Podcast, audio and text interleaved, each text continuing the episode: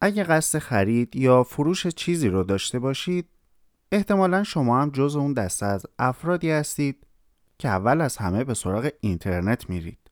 یا اگه بخواید به سفر برید یا در مورد چیزی اطلاعات بیشتری کسب کنید اینترنت یکی از سریعترین راه های رسیدن به نتیجه است که از طریق جستجو کردن همه چیز در اون شروع میشه. به طور معمول اغلب ما طبق یک عادت همیشگی گوگل رو باز می‌کنیم و برای جستجو هر چیزی رو که نیاز داریم تایپ می‌کنیم. عموما هم نتایج ما رو به وبسایت های مختلفی هدایت می‌کنن و در نهایت با کمی بالا و پایین کردن صفحات مختلف ممکنه به اون چیزهایی که میخواییم برسیم. فارغ از کم و کیف این جستجوها و انطباق نتیجه هاش با نیازهامون چرخیدن های این شکلی در اینترنت تقریبا یک عادت مشترک در بین تمام کاربران اینترنت در دنیا شناخته میشه.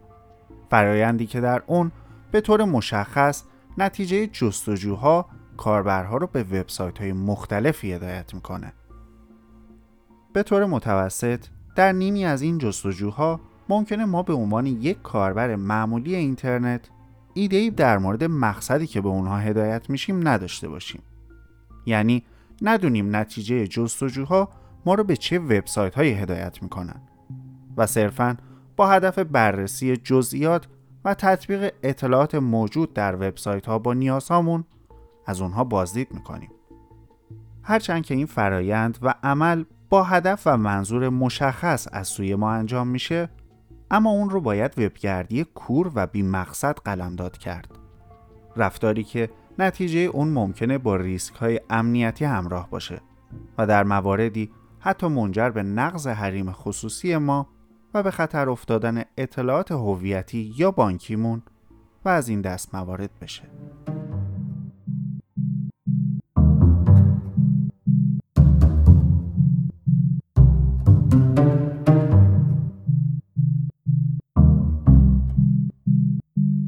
از آزمایشگاه سرتفا روایت های کوتاه از دنیای امنیت دیجیتال رو به زبان ساده میشنوید.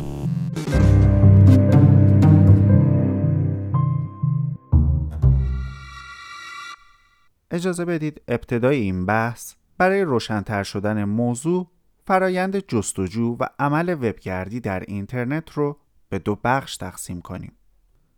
بخش اول وبگردی با مقصدهای مشخص و شناخته شده است. یعنی از ابتدا ما تصمیم می‌گیریم که از چه وبسایت هایی بازدید کنیم و در اونها جستجو کنیم. برای مثال در ایران برای خرید کالاهای مختلف ممکنه از وبسایت هایی مثل دیجیکالا، شیپور، دیوار و غیره استفاده کنیم و در بیرون از ایران از وبسایت هایی مثل آمازون، AliExpress، eBay و غیره. همینطور برای چک کردن قیمت بلیط های هواپیما یا رزرو هتل در ایران از وبسایت هایی مثل علی بابا، فلای‌تودی، مستر بلیط و غیره و در بیرون از ایران از وبسایت هایی مثل Expedia، Booking و Hotels استفاده می‌کنیم. روشی که مشخصا در اون از ابتدا ما می‌دونیم در چه وبسایت هایی می‌خوایم دنبال چه چیزی بگردیم یا چه کاری انجام بدیم.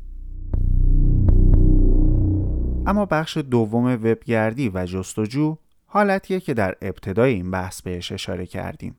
یعنی وبگردی کور و بی مقصد در این حالت مشخصا ما شناختی از وبسایت های مقصدی که قرار به اونها هدایت بشیم نداریم. نتایج جستجوها و کلیک هامون ما رو به اونها هدایت می‌کنن و ممکنه بر اساس موضوعات مختلف در جستجوهامون هر بار چندین وبسایت جدید رو برای رسیدن به یک نتیجه مشخص مرور کنیم. به عبارتی باز و بس کردن چندین وبسایت ناشناخته صرفاً بر اساس نتایج جستجوی یک عبارت.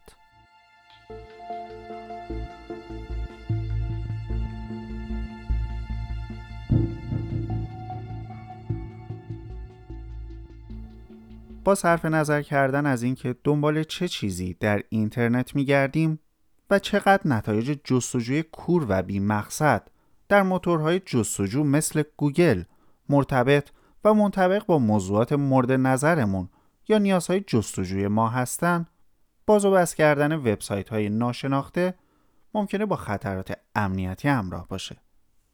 به طور مشخص در این چارچوب میشه به چند تهدید مهم اشاره کرد. برای مثال وبسایت های آلوده به بدافزارها و تبلیغ افزارها در دسته اول از تهدیدهای شناخته شده در این گروه قرار می گیرن که ما با بازدید از اونها ممکنه امنیت خودمون رو به خطر بندازیم. این وبسایت ها از طریق کودهای مخرب جاسازی شده در صفحاتشون یا به طور مستقیم پیلوت های بدافزاریشون رو روی سیستم ما اجرا می‌کنن یا ما رو مجاب به دانلود برنامه های ناخواسته ای می‌کنن که در حقیقت اون برنامه ها دانلودرهای بدافزارها هستند. در دسته دوم میشه به وبسایت های جعلی اشاره کرد. کتاب امروز احتمالا کمابیش در مورد اونها شنیدید. برای مثال وبسایت های جعلی با ظاهر فروشگاه های آنلاین که بسیار شبیه به وبسایت های معتبر و قانونی هستند. اما در حقیقت هیچ کالا یا خدماتی را به بازدید کنندگان خودشون ارائه نمیدن و صرفاً به منظور سرقت اطلاعات هویتی و بانکی کاربران و همینطور سایر کلاهبرداری های اینترنتی ساخته شدند. مثال های زیادی رو در رابطه با وبگردی کور و بی مقصد میشه مطرح کرد. حال اینکه ما از چه سطح دانشی برای شناسایی تهدیدهای موجود در وب و مقابله با اونها برخوردار هستیم یک موضوع تاثیرگذار در این بحث محسوب میشه. البته حقیقت امر اینه که هر چقدر در این زمینه مطالعه کنیم و آگاهی کسب کنیم باز تهدیدها به قدر زیاد هستند که نشه دست کمشون گرفت. از طرف دیگه آسیب پذیری های نرم افزاری موجود در دستگاه های ما مثل آسیب پذیری های سیستم عامل و مرورگرهای موبایل و کامپیوتر یا به روز نبودنشون همینطور افزونه ها و ابزارهای جانبی موجود در سیستم هامون در چنین شرایطی می‌تونه ما رو بیشتر از همیشه در معرض خطر و سوء استفاده های مهاجمان سایبری در زمان وبگردی قرار بده. همیشه به یاد داشته باشید که امنیت و حریم خصوصی ما در اینترنت وابسته به موارد متعددیه که نیمی از اونها مرتبط با نرم افزارها و دستگاه های ما هستند و نیمه دیگه رفتارهای کاربری ما در اینترنت رو شامل میشن.